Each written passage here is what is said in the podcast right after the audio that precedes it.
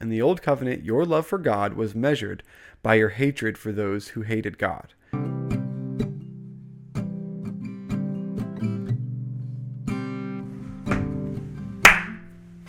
A lot of fun stuff happening. And uh, so we're going to do a little bit of housekeeping as we do in the, usually in the beginning.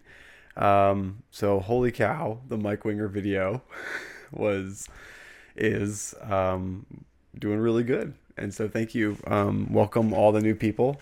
I think we've grown by like 2,000 subscribers since that's been put out, which is crazy. So welcome everyone uh, who's new to the channel. Appreciate you joining.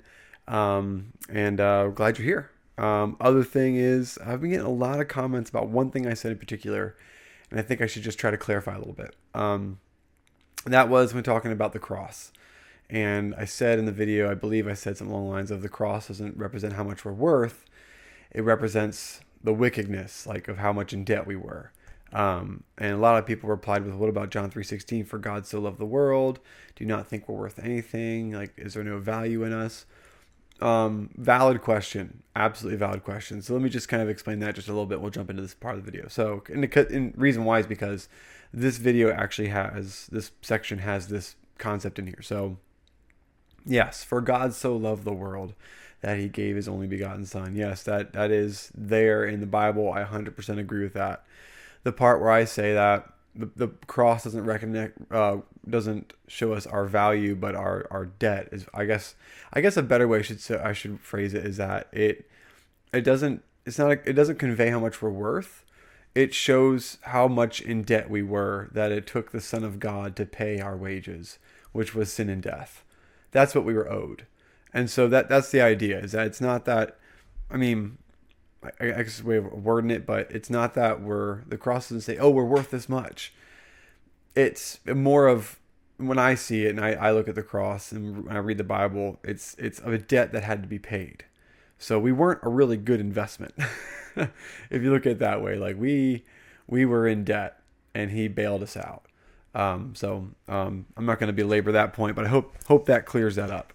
Um, okay, cool. So when we last left off um, and to be clear, we're not going to go through the entire book because that would just be too much to go through this whole thing. Um, we're going to go tackle kind of the core problems with it and the foundations it's kind of built upon and go from there. So, we last left off, we went over the introduction, the preface, and we found some things mainly about Second Kings and, and Acts, how he uses the idea of the lineage of Christ, both spiritually and physically, and how that is like an exposition to the Israelites and the Jews, saying, or the Jews, I should say, to, hey, like this is the Messiah I was talking about. Um, and then using that you are sons of the prophets, not saying that there's a literal claim on prophecy that the Jews have, but just doing it's an exposition of the spiritual and the physical lineage of Christ. So um, that was a big, big uh, no-no. They didn't do that very well. Um, now, going to chapter one, there's a couple main things we want to tackle. So it starts off in chapter one um, about how prophetic ministry is looking for treasure. He basically uses Jeremiah 29 11. He goes off of that. Um, I mean, he, he does a good summation of it. Like, uh, I don't know if it's a word. He does a good summation. Where I got that? A good summary of it. Um, about how they're in Babylonian captivity. Um, the only thing I would say is that he calls it a message of hope. I don't know the way I read it when I when he says that, I look at it like the there was a prophet earlier. I think it was in chapter twenty eight saying he was the false prophet saying, "Oh, you're going to be here for you know um, uh, two years and be two years tops, and you're out." And Jeremiah was more like, "Buckle in, buddy. You're going to be here for seventy years. You know, plant gardens." Uh, marry wives, marry off your daughters, pray for Babylon because as their welfare will be your welfare. Uh, you're going to die here essentially. Um, which I'm like, that's not super hopeful, but I guess the other part where it says, you know, I have plans for you. So I, I get it. I get it. I'm not going to, we're not going to be nitpicky here. Um, now, what he does do, though, this is partially why I wanted to address that, is he uses Romans 5 8, which is the verse where it talks about while we were still sinners, uh, he died for us on the cross. And he takes that and he turns it into the price that Jesus paid on the cross determined the value of the people he purchased. This is where I'm pushing back on it. It's, again, I just I don't think that's a fair summary because it wasn't a purchase in the sense of like we're worth like it was we're at zero then Christ died and he purchased us and put value on it. It's like no, we were in debt and he had to get us out of debt. So if you're saying that the purchase showed our value, the purchase brought brought value. Um, I don't think it showed our value. Christ is the only one bringing value to this equation. is is the point I'm trying to get to. In, the, in this equation, it wasn't that we had a high ticket value on us, and then Christ bought bought us through the cross. It's that we were so in debt that the only thing of such value that could pull us out of debt was the value of Christ on the cross and his sacrifice. So that's that's the pushback. So he uses this to sum up that point. Um, and I, I just think I think that's it's just wrong. It's just it's not not the way it's you should exegete Romans 5 8. He says, while we were still sinners. It's not uh I'll, I'll just read it real quick. I'll read the little section. He says, um, New Testament prophetic ministry speaks to the high value of the divine potential God has given people. This is the true purpose of prophetic ministry. It must be rooted in love, immersed in hope, and motivated by faith. The price that Jesus paid on the cross determined the value of the people he purchased. God saw something good in us, and even when we were sinners, Romans 5 8, Jesus didn't die for junk. Um, Jesus made it very clear that he bought an entire field so he could have treasure in the midst of it. Uh, we are his treasure, and of course, he is ours. Okay, so that that's where I, I disagree with the way he's using Romans 5 8 with that summary. It, again, he's saying that there was a value that was in us. It's like he loves us. Yes, for God so loved the world. That doesn't say that, like, and yes, he created, the, like, he saw us and he created us. It was good. That's true in Genesis. But then there's the fall.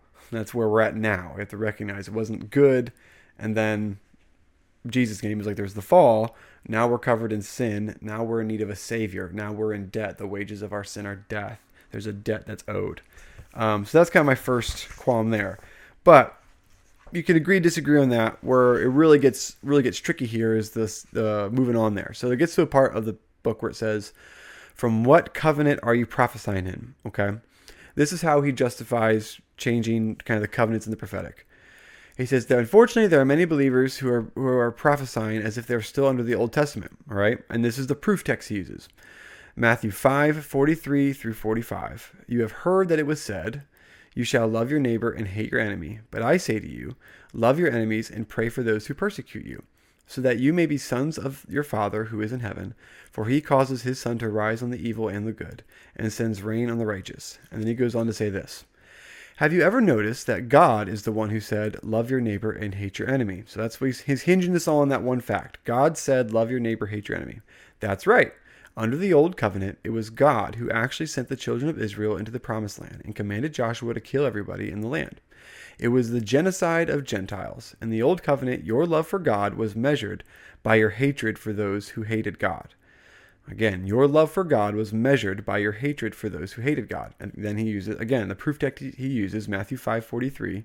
You have heard that it was said, you shall love your neighbor, hate your enemy. All right. So then he goes on to say, even if some of your familiar story, even if even some of the familiar stories we tell in Sunday school at their core reflect this hatred towards the enemy of God. Why did David kill Goliath? Because the Philistines were enemies of God. All right. So this is wrong. we, we can agree this is wrong. Um, the main reason being that his, the, the, he's hinging this on God said, uh, love your neighbor, hate your enemies, right? Okay. And that's his distinction of, then he says, that Jesus said, I say to you, love your enemies and pray for those who persecute you, so that your so that your you may be sons of your Father who is in heaven. Okay, big problem here because we know when Jesus quotes the Old Testament, there's a there's a point in text, or when Jesus is quoting God, you could say, or the old, you know, something written in Exodus or the Psalms, or you know, I think there's one in Leviticus he quotes. Uh, when he quotes these, we, we can look in our Bibles and we can see a little reference that, that can see where he's doing that, right? And also, he says, But I say to you, all right? And this is what he is saying. But when he says you've heard that it was said, there's no scripture for that. There's no thing in, in Deuteronomy or Leviticus or Exodus. There's scripture text for us. This is because he's not quoting the Old Testament. He's not quoting the Torah. He's not quoting the old Mosaic law. He's quoting Pharisees and Sadducees. He's quoting what they have been saying. Um, one commentary pointed out that it's it, you could almost picture like the Pharisees and Sadducees there listening to him and almost jabbing at them, saying, "You've heard it was said," because this is their extra biblical laws they've added to the Mosaic law. These are all the extra things they've said that you have to love your neighbor, hate your enemy, and he's actually calling them back to the Old Testament, what the actual law is. Um, and we can, we know that because God, uh, the way David was Saul, and we'll get back to that in a minute. But so he's using this to say we sh- in the Old, Te- Old Testament we showed our love through God to God by our hatred for others for those who hated God. And then he uses the wars that the Israelites fought the Philistines and David and Goliath and stuff. And you you you'll be hard pressed to find someone, a commentary or a theologian that would say, "Oh, that was them showing their love for God."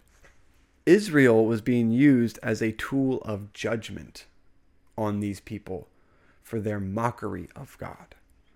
It wasn't that Israel was like, "We love you so much, God, we're going to kill these people." It's that there was a command from the Lord to kill these people because of their false idols, because of their idol worship, because of their sacrifices they're making. It was Israel was a tool of judgment on these people, and that's a big difference. And also, it would it would cause God to change. You know, he would have to change his standard of how you love him. Like it would change this. The, it would it would make an inconsistency in God, which we can't we can't do that. There can't be an inconsistency in God. Okay, so a couple things I wanted to read. Um, so I want to go to what was it? First Samuel 24 is one of my notes. So this is a great example of that because David had an opportunity to kill his enemy, and he didn't. Let's see here. Come, come, come. Where we go? This is why you should put it in the notes. There we go. First Samuel 24. There we go. All right, 24. We'll start with 16. As soon as David had finished speaking these words to Saul, Saul said, Is this your voice, my son David? And Saul lifted up his voice and wept. He said to David, You are more righteous than I, for you have repaid me good, uh, where I has repaid you evil. So, yeah, right there. And you have declared this day how you have dealt well with me, and that you did not kill me when the Lord put me in your hands. For if a man finds his enemy, he will let him go away safe. So may the Lord reward you with good for what you have done to me this day. So, right there is a perfect example in the Old Testament of loving your enemies. This is, you know, we can see David tapping into that New Testament um, uh, idea of uh, uh, of the grace and forgiveness. Um, I guess you could say. So David spares Saul's life.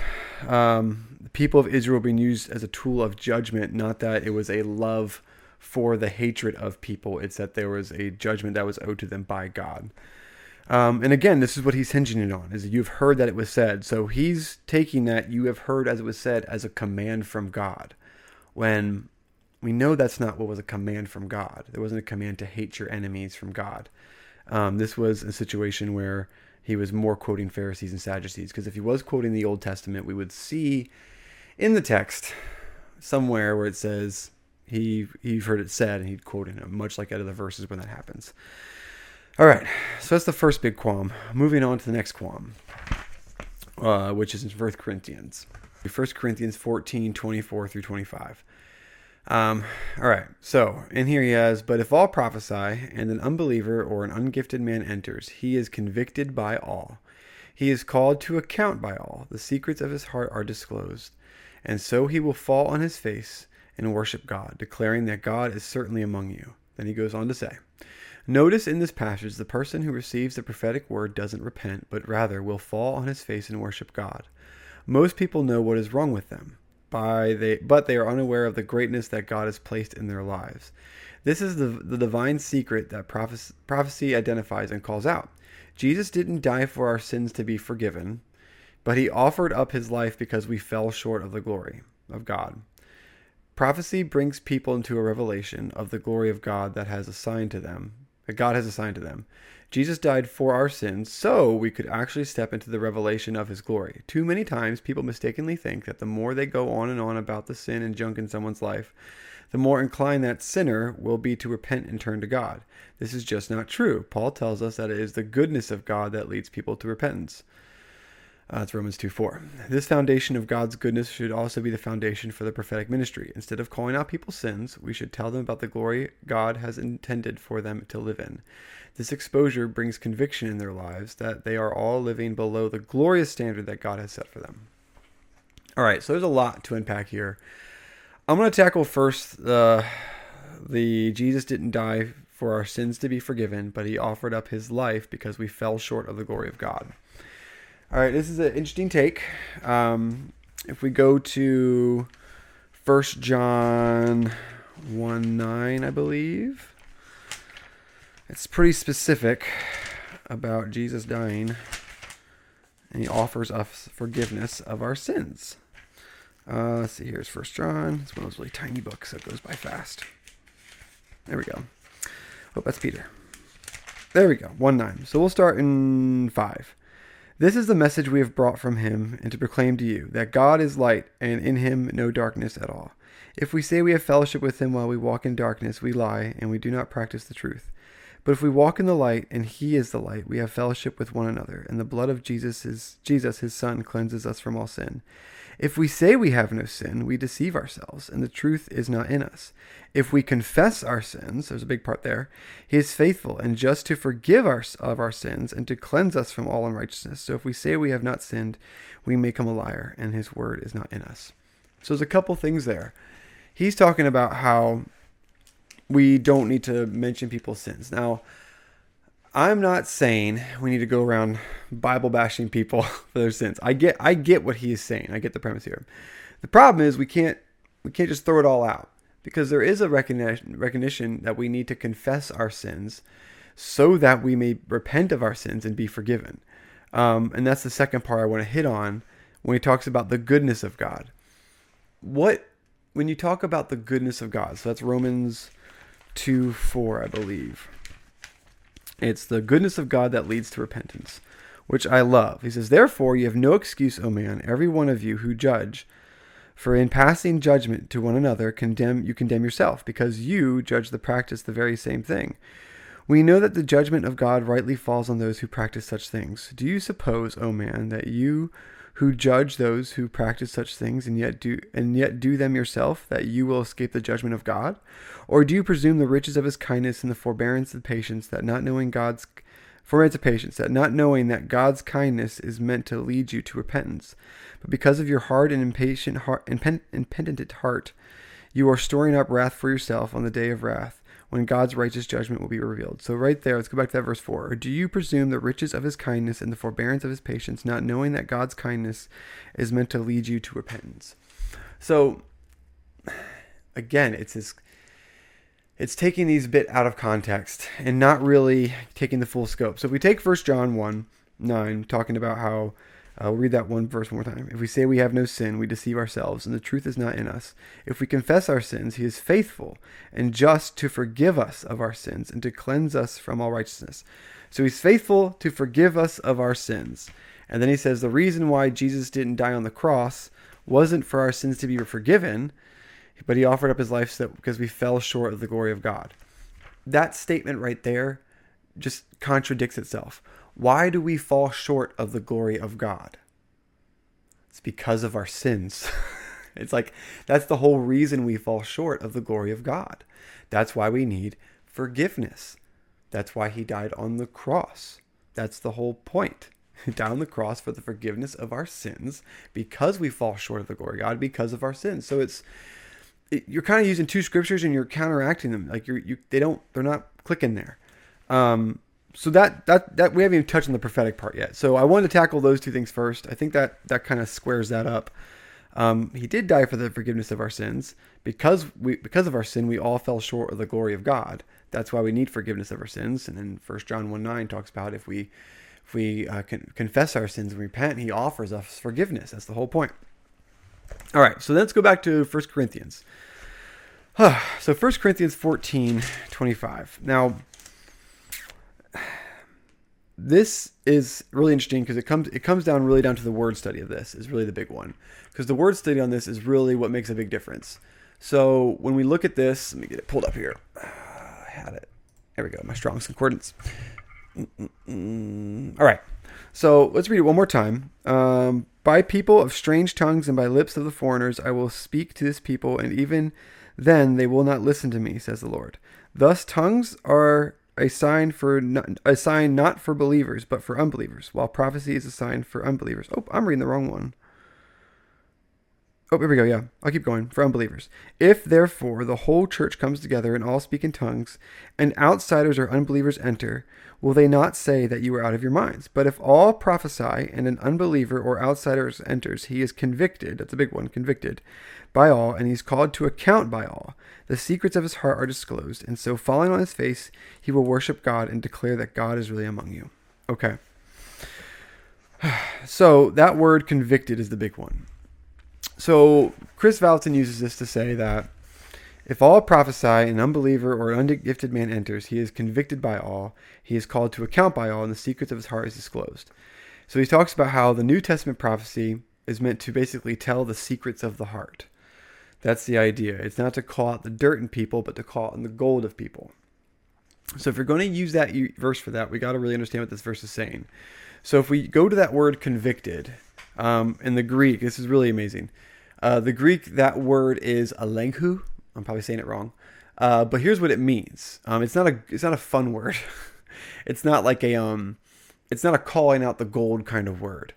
Uh, it means to convict, to refute, to confute. Uh, generally, with a suggestion of shame of the person convicted, uh, by conviction to bring to light or to expose, to find fault with, to correct, uh, to reprehend, to severely uh, reprehend severely, to admonish, to call to account, to show one's fault, to to demand explanation, uh, to punish. So that word convicted, just in the Greek, if we use that in context, not one of those words are pointing to calling out the gold through if all prophesy an unbeliever or ungifted man enters, he is convicted. So if I take that word and I say, oh, he's convicted, so that means through prophecy they called out the gold. No. it says that that word convict would mean they were uh, suggestion of shame, conviction br- to bring to light, to expose, to find fault with. The finding fault with someone is the exact opposite of calling out the gold in someone. That's not what this word is saying. It's a word that is meant to be like, like you're in a court and like it's like the the way I, I was reading commentaries. It's like if you're in a court and the um, the prosecutor is is convicting you. He's calling out all the things that are wrong. He's bringing to light all the things you've done wrong. Um, it's it's not this thing where it's like, oh, you're amazing, you're awesome. It's no, you need to be called to account. We're showing your fault, and we need an explanation.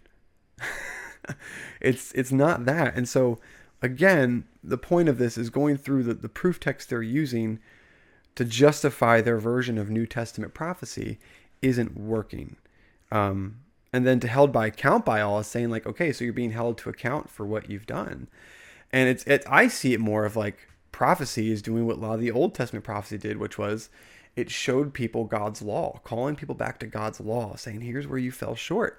And then again the goodness of god. Like how can you recognize the goodness of god outside of realizing how far you are from god? Like how uh, how, how deep in your sin you are. And even, again, while we were still sinners, he died for us. That makes much more sense of like, oh my gosh, I see how much of a sinner I am. I see how far from you I am. I see how how much I fall. Like I've, I've fallen short of the glory because of this. I'm, I'm convicted by this and I'm held to account by the people around me. And I can't help but worship God from his goodness for him. But even while I'm in this state, while I'm still a sinner, he sent his son, died for me, and I repent of my sins, and he offers me forgiveness. Like that is, oh, that's like when I hear, like just preaching that gets me, not preaching, I'm, I'm not preaching, I'm not preacher. Just saying that gets me fired up. That's where I'm like, yes, this is what I needed to hear. Like this is this, this is the gospel I needed to hear. Not just, hey, you're awesome. You're amazing. God loves you. It's like that doesn't that's not what this is saying. And when you reduce prophecy down to that, you rob people of these moments that this this man clearly had. He fell on his face and worshiped God. Like I, I get that, declaring that he is certainly among you. Like, yes, like I that's I was that guy. I feel like when I, it finally hit me, I was like, oh, I can't help but worship God and, and declare that this is this is among you, like hearing that gospel message. So, yeah, I, th- I think that sums it up. That's that's a pretty good way to sum that up. Um, all right, we got one more section to hit here. It's in Corinthians as well. He goes on to Second Corinthians. Okay, Second Corinthians 2 is where he's at, and that's uh, 5, 17 through 19. Now this one's going to take, this is going to be some Pauline thinking. If you've ever, if you, if you know what I'm saying, you know what I'm saying. Um, because this is Paul's big roundabout way. And so we're going to have to read the whole thing. So let me read. I'm to start, we're to start by reading. So he reads just the, he reads just, um, 17 through 19, but we're to read the whole thing uh, because it helps a lot when you put the whole thing in context here. So we're to start from verse 6. So we are always of good courage. We know that while we are at home in the body, we are away from the Lord. For we walk by faith, not by sight. Yes, we are of good courage, and we would rather be away from the body and at home with the Lord. So whether you are at home or away, we make it our aim to please Him. For we must all appeal before the judgment seat of Christ, so that each one may receive what is due for what he has done in the body, whether good or evil. Therefore, I always one of my favorite teachers always says if when we see a therefore, you gotta see what's there for. So therefore, so what what so what do we just summarize there? Um, that we know that we're going to be held account before the judgment seat of Christ um, for all that we have done. Uh, so therefore, knowing that we're going to be held to account, knowing the fear of the Lord, he says, we persuade others. Uh, but what we are known, uh, what we are is known to God, and I hope it is known also to you, your conscience. We are not con- uh, commending ourselves to you again, but giving you cause to boast about us, so that you may be able to answer those who boast about outward appearance and not about what is in the heart. For if we are beside ourselves, it is for God. If we are in the right mind, it is for you. For the love of Christ controls us, because we have concluded this that one has died for all, therefore all have died. And he died for all, that those who live might no longer live for themselves, but for him, for their sake, died and was raised. All right, here's the part. From now on, therefore, we regard no one according to the flesh. Even though we once regarded Christ according to the flesh, we regard him thus no longer. Therefore, if anyone is in Christ, he is a new creation. The old has passed away. Behold, the new has come. All this is from God, who through Christ reconciled us to himself and gave us the ministry of reconciliation. That is, in Christ, God was rec- reconciling the world to himself, not counting their trespasses against them, and entrusting us the message of reconciliation. Therefore, we are ambassadors of Christ, God making his appeal through us. Through us. We implore you on behalf of Christ, be reconciled to God. All right, so a lot to cover there. This is going to be our last bit. So, we know that in this verse, I should probably read what, what he says. So, after that, he says, The prophetic ministry empowers us to participate in the ministry of reconciliation that has been assigned to all Christians. The Father's heart is to reconcile all humankind to himself, people, communities, and entire nations. The ministry of reconciliation involves not counting people's sins against them. Every kind of ministry that we participate in, whether it is the ministry of helps, administration, healing, prophetic ministry, all kind of motivation by one central core, reconciliation. Whether we step whenever we step out of the ministry of reconciliation, there's a strong likelihood that we are carrying the wrong core values of ministry. Some who like to point out that certain people groups deserve to be judged because of their sin will often challenge the ministry of reconciliation. All right, so right now we have to define what is the ministry of reconciliation. It's the gospel. That is the gospel. If we, we look at it, so uh, the the big part you look at all this from God, who Christ reconciled us to Himself and gave us the ministry of reconciliation. That is, in Christ, God was reconciling the world to Himself so he was reconciling. That means forgiving the world of its sins so they may come back to him, kind of restoring the standard, uh, ridding of the curse. Um, therefore, uh, let's see here. Reconciling the world to himself, not counting their trespasses against them, and entrusting us the message of the of reconciliation. That is it. Therefore, we are ambassadors for Christ, God making his appeal through us. So, the ministry of reconciliation is the message of the gospel. That's what we that's we can conclude that here. So the problem arises when we then say that uh, the ministry of reconciliation is not counting people's sins against them. Right. It's not counting people's sins against them, but it's not also, again, he's using, you have to remember, follow the line of thought.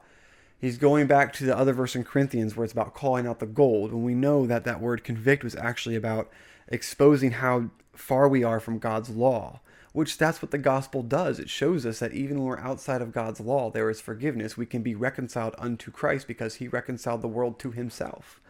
You know, that is the ministry of reconciliation. So they have a distorted understanding here saying that someone who likes to point out certain people groups to be judged because of their sin will often challenge the ministry of reconciliation. That's not really true because if we don't if, we, if we're not aware of what our wages are or what we're supposed to be judged again it's not saying that we're putting ourselves in the position of being the judge it's saying that we know what's owed to us and we know what um, uh, what what our wages are and that we're and then as as and we know the fear of the Lord, like what Paul says, for we all must appear before the judgment seat. Therefore, knowing the fear of the Lord, so knowing that we're all going to be held to account, knowing the fear of the Lord, we are to persuade others. We are to share the ministry of reconciliation. So how do you know the fear of the Lord? How do you know what's going to be judged to you without knowing that you you have fallen short of the glory, that we are in sin? And so this is where we talk about where Bethel falls short about actually ministering the gospel, about actually bringing people the message of the gospel. Because even in their prophetic training here, they're saying that the ministry of reconciliation doesn't even, it's not involved in that.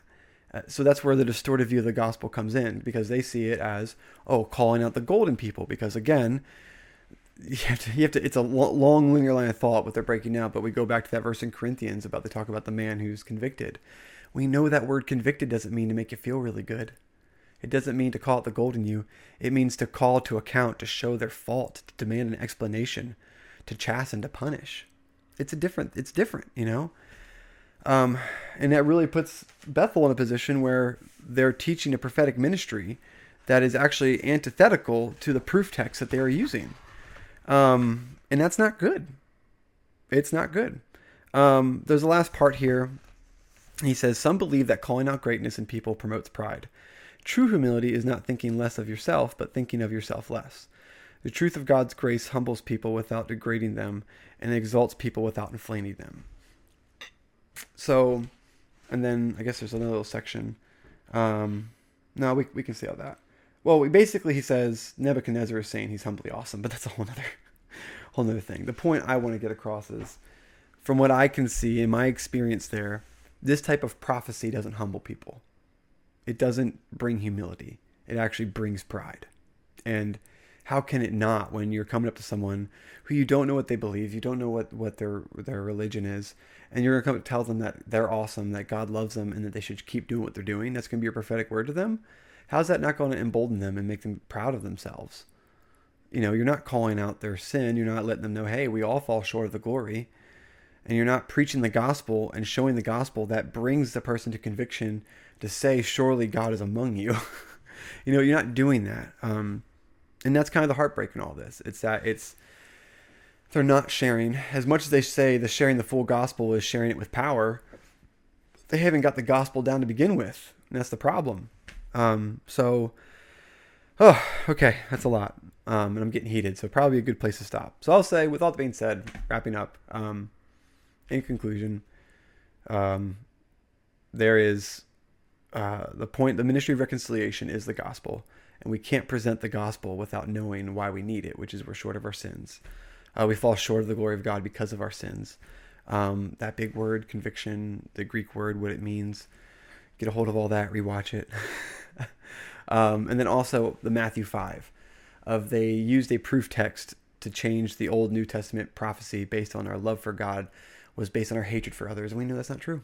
It's just not true. So again, I hope you found this helpful. Um, this has been another episode of Breaking Bethel. I really appreciate you guys. We got some big announcements coming up um, involving a potential podcast starting, and we're also going to be starting our Bethel exit interviews coming up. So be looking out for that. And um, I'll have to say thank you so much, guys. Appreciate you. God bless.